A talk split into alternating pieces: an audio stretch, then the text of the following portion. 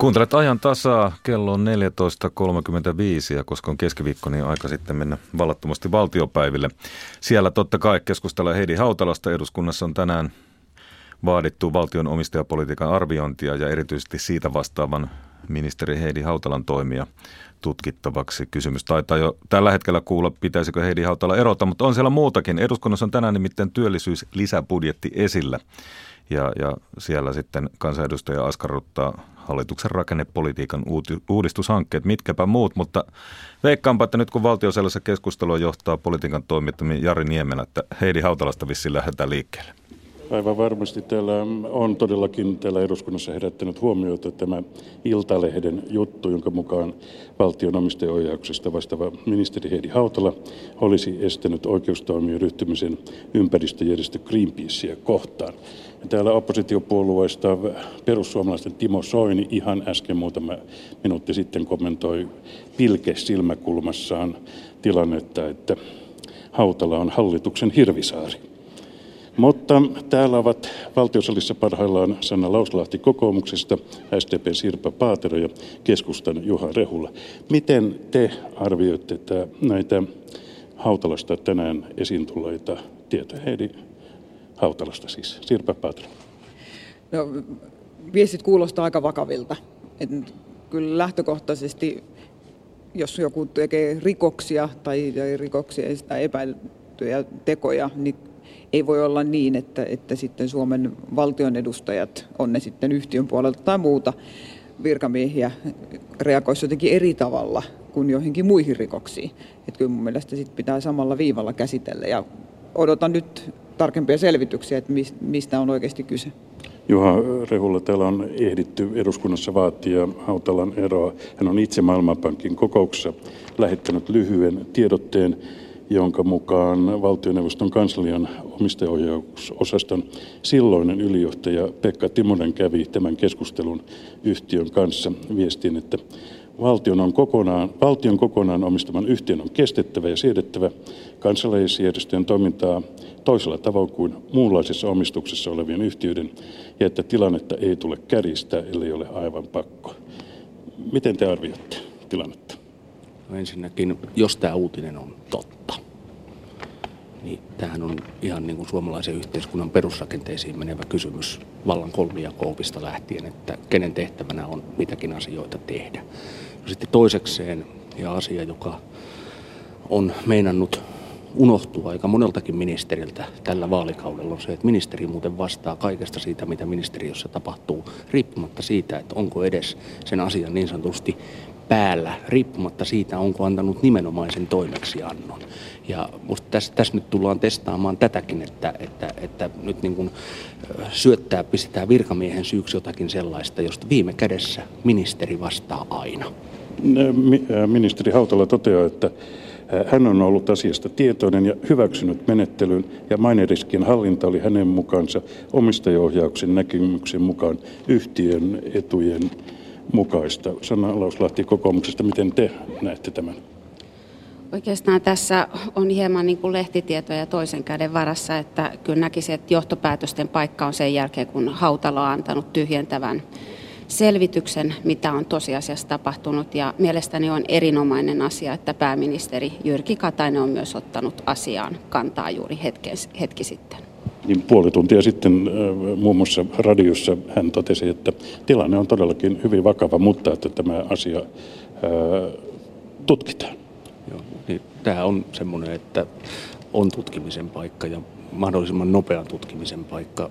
Tämä, tässä horjutetaan semmoisia asioita, jos ja kun tämä on totta, että, että tämä ei, niin kuin, tämä ei vetkuttelemalla ja vatkuttelemalla ainakaan yhtään parane. Ehkä toinen näkökulma tähän asiaan on, että kun joskus tulee omistajaohjauksesta vastaavilta ihmisistä kommentteja, että yhtiöiden asioihin ei voida puuttua, niin tässä tapauksessa tietenkin on sitten kummallista, että tämmöisissä tapauksissa voidaan puuttua, jossa, jossa jo rikosoikeus on kuitenkin sitten se rikoksen tekeminen se mahdollinen rike, missä sitten yhtäkkiä voidaankin puuttua. Niin, valtion omistajaohjaus on ollut luupin alla tässä pitkään, pitkään. Tuleeko tästä nyt joku uusi avaus tämän valtion omistajaohjauspolitiikan niin kokonaan arvioimiseksi? Meillähän on olemassa ja hallituksella, tällä hallituksella ja edellisellä hallituksella, edellisillä hallituksilla on olemassa tämmöiset omistajaohjauksen toimintatavat ja, ja meillähän helposti hämärtyy se, että mihin ihan oikeasti voi omistajaohjauksen nimissä pörssiyhtiön esimerkiksi kyseessä ollen voidaan puuttua, mutta että tämä tämmöinen niin kuin pallottelu. Ja tässäkin kohdassa niin, niin, niin, korostan sitä, että ministeri vastaa omistajaohjauksen osallakin, niin jos on omistajaohjauksesta vastuu, vastuullinen ministeri, on tehnyt ministerivalan, jonka puitteissa pitää esimerkiksi olla riippumaton ja jonka puitteissa pitää olla, olla niin kuin ympäristöllä, ympäristöstä olevien vaikutteiden ulkopuolella. Ja vaikuttaa auttaako tämä jotakin, haetaanko jotakin uusia toimintatapoja, niin musta ihan niin kuin tälle talolle, missä nyt ollaan, eli eduskunta, niin meillekin on aika ajoin, niin on hyvä palauttaa mieliin se, että mikä se, niin kuin se todellinen vaikutusvalta ja mahdollisuus on, ja varsinkin niissä tilanteissa, jossa esimerkiksi niin kuin nytkin yhteistoimintamenettelyjen kautta on isoja irtisanomisia valtionyhtiöissä. Tai sitten on ollut näitä ylisuuria kohtuuttomia bonuksia tilanteessa, jossa valtionyhtiöiden johto on, on näitä saanut, niin, niin se, että silloin tämmöisen kuohan keskellä hän ei pystytä tekemään mitään järkevää, mutta se, että nämä pelisäännöt pitää olla selvät, sellaiset, että esimerkiksi eduskunnassa tämmöinen rivikansanedustajakin ne ymmärtää. Eduskunta näyttää kaapin paikan, sanoi Lauslahti. Joo, jos puhutaan itsenäisistä pörssiyhtiöistä, niin aika vaikea se on lähteä itsenäisen pörssiyhtiön sisälle määräämään, mitä siellä tehdään. Että omistajavalta rajoittuu siihen, kun valitaan yhtiön hallituksen jäsenet ja yhtiökokouksessa tehdään varsinaisen yhtiöskokouksen agendaan liittyvät päätökset, että se on hyvin rajallista, että jollain tavalla omistajaohjaus tulisikin nähdä enemmän sillä tavoin tulevaisuudessa, kun vanhassa periaatepäätöksessä 2011 nostettiin esimerkiksi kasvu ja työllisyys, niin on kysymys, että millä tavalla valtion rahoja käytetään kasvua, kasvua ja työllistävää edistävästi ja minkälaisiin yhtiöihin sijoitetaan niitä valtion omistuksia. Esimerkiksi näkisi, että kun meillä on tulossa uusia toimialoita, teknologi- teknologia-aloja, niin on hyvä pohtia, että jos me myydään yhtiöitä, niin sijoitetaanko me näille kasvualoille niitä rahoja ja luodaan sitten uutta kasvua ja ponnistusta meidän Suomen maalle. Sirpa Patru. Tähän vielä näkökulma, että kun ajattelu ymmärtääkseni on lähtenyt omistajaohjauksessa siitä, että, että jos valtio omistaa, niin sen pitää olla esimerkillinen ja etenkin eettisesti ajatteleva myös, että se edustaa tätä koko arvomaailmaa, eikä se arvomaailma ole ainoastaan niin kuin hyvin kapea voittojen tavoittelu. Ja tästäkin syystä mun mielestä tämä on erittäin vakava, koska tässä on, mennään niin kuin tämän, tämän eettisen kysymyksen verukkeella osittain niin kuin romuttamaan se etiikka ja se moraali mitä valtionyhtiöillä meidän mielestämme pitäisi itse asiassa olla enemmän jopa kuin muilla yhtiöillä. Onko tämä tilanne paha? No mitä enemmän tätä pohtii, niin sitä pahemmalta alkaa tuntua. Mennään kokonaan toiseen asiaan. Kuten tunnettu eläkeikäkysymys, se on vasta puhuttanutkin viime vuosien aikana ja tulee puhuttamaankin, nimittäin työmarkkinajärjestöt parhaillaan valmistautuvat vääntämään kättä siitä, mitä pitäisi tapahtua vuoden 2017 alusta. Mutta elinkeinoelämän tutkimuslaitoksen mukaan heti lisää luita tähän soppaan. Siellä on todettu, että vanhuseläkkeen alaikärajan sitominen odotettavissa olevaan elinaikaan pidentäisi työuria alentaisi työeläkemaksuja ja pienentäisi julkisen talon kestävyysvajetta. Miten te arvioitte tätä tilannetta, jos kokoomuksen Lauslahti aloittaa? Joo, kiitos. Sinänsä se on perusteltu, koska elinikä tietenkin on noussut hyvinkin paljon, mutta kun katselee sitä työurien pituutta tällä hetkellä Suomessa, joka on noin keskimäärin 32,5 vuotta, niin jollain tavalla keskittäisi sitä huomiota siihen, että miten me saataisiin lisää työvuosia kuin se, että pelkästään puhuttaisiin siitä vanhuuseläkkeen ikärajasta. Ja siellä tietenkin tulee pohdittavaksi, että meillä on hyvin paljon työurakatkoksia ihmisillä siellä keski, työurien keskivaiheilla. Siellä saattaa olla tilanne, että on pidempiä työttömyysjaksoja, jolloin meidän tehtävä on tietenkin pohtia, että miten työmarkkinoilla meidän työtä hakevat ja työntekijät kohtaavat ja etsiä niistä kohdin sitten tämmöisiä niin kuin myös inhimillisesti katsoen järkeviä tapoja pidentää työuria. Keskusta Juha Rehula. Tämä Etlan tutkijat sanovat, että eläkeikä nousisi 63 vuodesta 67, eli neljällä vuodella 50 vuodessa. Miltä vaikuttaa? No se vaikuttaa siltä, että meidän ikäisille ihmisille, joita tässä nyt on, on neljä kappaletta, niin se muutos ei olisi kovin iso. Toisekseen naureskellaan sille, että se on joku vuosi 40 vuoden päästä, mutta eläkepäätöksiä pitää tehdä pitkällä tähtäimellä. Meillä on työeläkejärjestelmä 52 vuotta vanha, vanha ja aikanaan kun se on luotu, luotu, niin siinä on lähdetty siitä, että ihmisillä eläketurva olisi riittävä työelämän sen palkka, palkkatulon jälkeen. Tässä ollaan aika periaatteellisten asioiden kanssa myös tekemisissä ja, ja, ja se, että missä tilanteessa nyt ollaan, niin siinä vaiheessa kun pääministeri hiihteli Rukanhangilla ja sanoi ajatuksensa ääneen, hänet hän suunnilleen teilattiin ja, ja silloin oppositio keräsi keräsi tota, kymmeniä tuhansia ja taas kymmeniä tuhansia nimiä, että tämä on ihan kauheaa, tämmöisestä ei saa edes keskustella. Nyt on muutama vuosi mennyt ja nyt saa jo puhua, se on paljon. Aadosta puhua. Ja, ja, ja, ja, ja, ja, tota, ja se, mitä tässä Sanna Lauslahti totesi siitä, että miten asioita pitää arvioida, niin pitää. Meillä on nämä hokemat jotka ovat totisinta totta. Ihmiset aikaisemmin opiskelujen jälkeen töihin ja töissä pitäisi jaksaa pitempään. Mutta sitten kyllä tämä eläkeikäkysymys on sellainen, että on turha työntää päätä pensaaseen.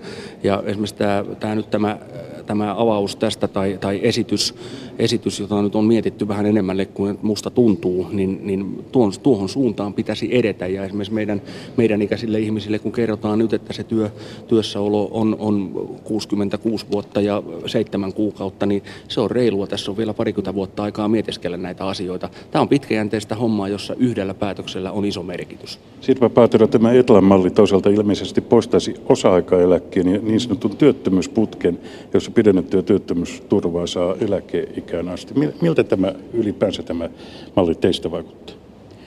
No, esimerkiksi nämä kaksi mainittua kohtaa on kyllä hankalia ajatella, kun me toisaalta puhutaan koko ajan siitä, että ihmisten pitäisi joustavammin päästä eläkkeelle.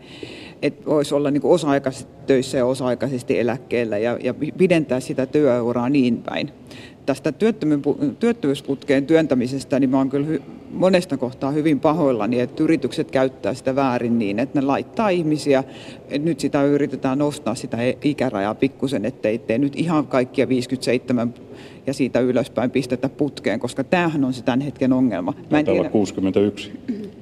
Ja niin, aivan, että sitä yritetään nostaa, ettei sitä käytettäisi väärin. Se on helppo irtisanoa ihmisiä minun mielestäni pistämällä niitä ihmisiä tämmöiseen putkeen.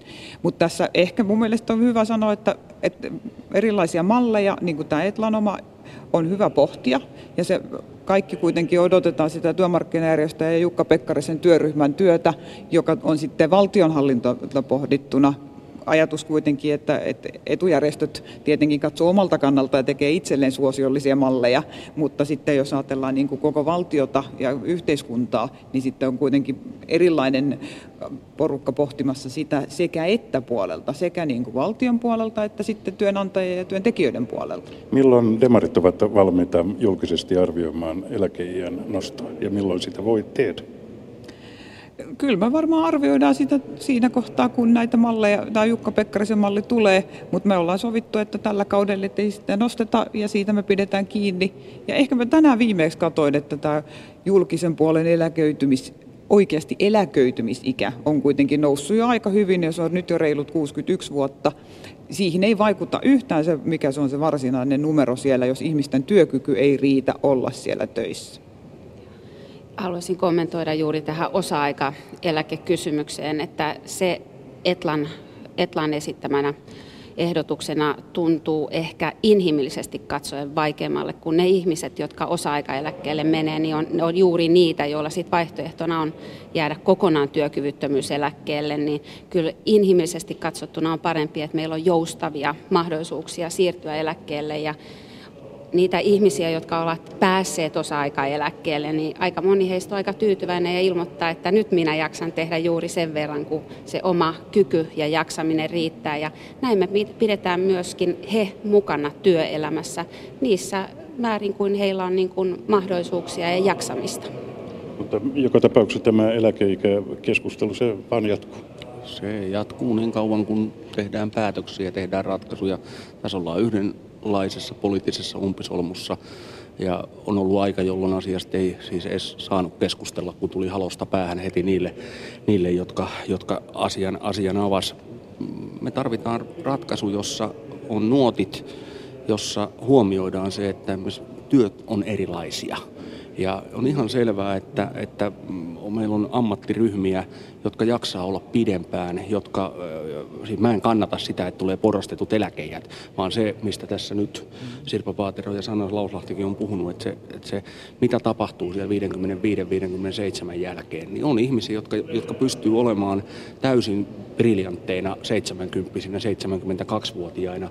Ja se, että meidän pitäisi saada lainsäädännöstä sen kaltainen laajemminkin koko sosiaaliturvaa koskien, että on mahdollisuus olla sekä töissä että tässä tapauksessa eläkkeellä. Että tämä on semmoinen juttu, että jos me niin kuin kategorisesti joku työttömyyseläkeputkikin katkaistaan, niin ok, katkaistakoon ja tehtäköön sopu siitä, mutta se mihin missä pitää olla se miettimisen ja pohdinnan paikka lainsäädännöstä sellaista, että oman voimien mukaan pystyy tekemään töitä, että näitä ihmisiä tulemaan olemaan siis yhä parempi kuntoisia, yhä iäkkäämpiä, jotka haluaisi olla vaativissakin tehtävissä, mutta kun se ei ole mahdollista, kun laite estää sen. Eli Juha esität tässä, että sitä yläikärajaa nostettaisiin, ei sitä alaikärajaa. Se voi olla ihan hyvä versio tässä pohdinnassa. Eli että tämä joustava järjestelmä 63 ja 68 vuodella on ollut tietenkin niin kuin peruste just tähän, että eri ammateissa jaksetaan ja pystytään olla eri tavalla töissä. Ja se ihmisten myöskin ihan oma kunto sairastumisten ja muiden osalta vaikuttaa siihen, että minkälaisesti sitten sitä työkykyä on.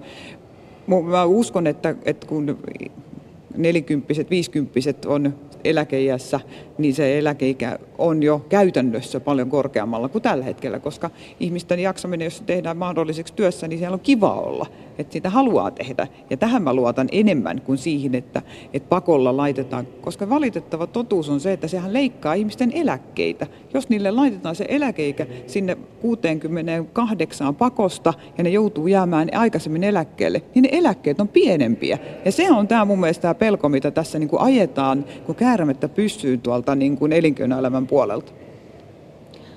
Haluaisin kompata tässä edustaja Rehulan kanssa, että ennen kaikkea just nämä joustot ja inhimillinen näkökulma, niiden huomiot ja mielestäni niitä oli hyvä nähdä just se, että meillä on niin kovin erilaisissa ammateissa ihmisiä ja kaikilla ei ole ehkä samanlainen elämäntaival tässä Suomen maalla, niin silloin meillä täytyy olla järjestelmä, joka joustaa sen jaksamisen ja omien kykyjen mukaan.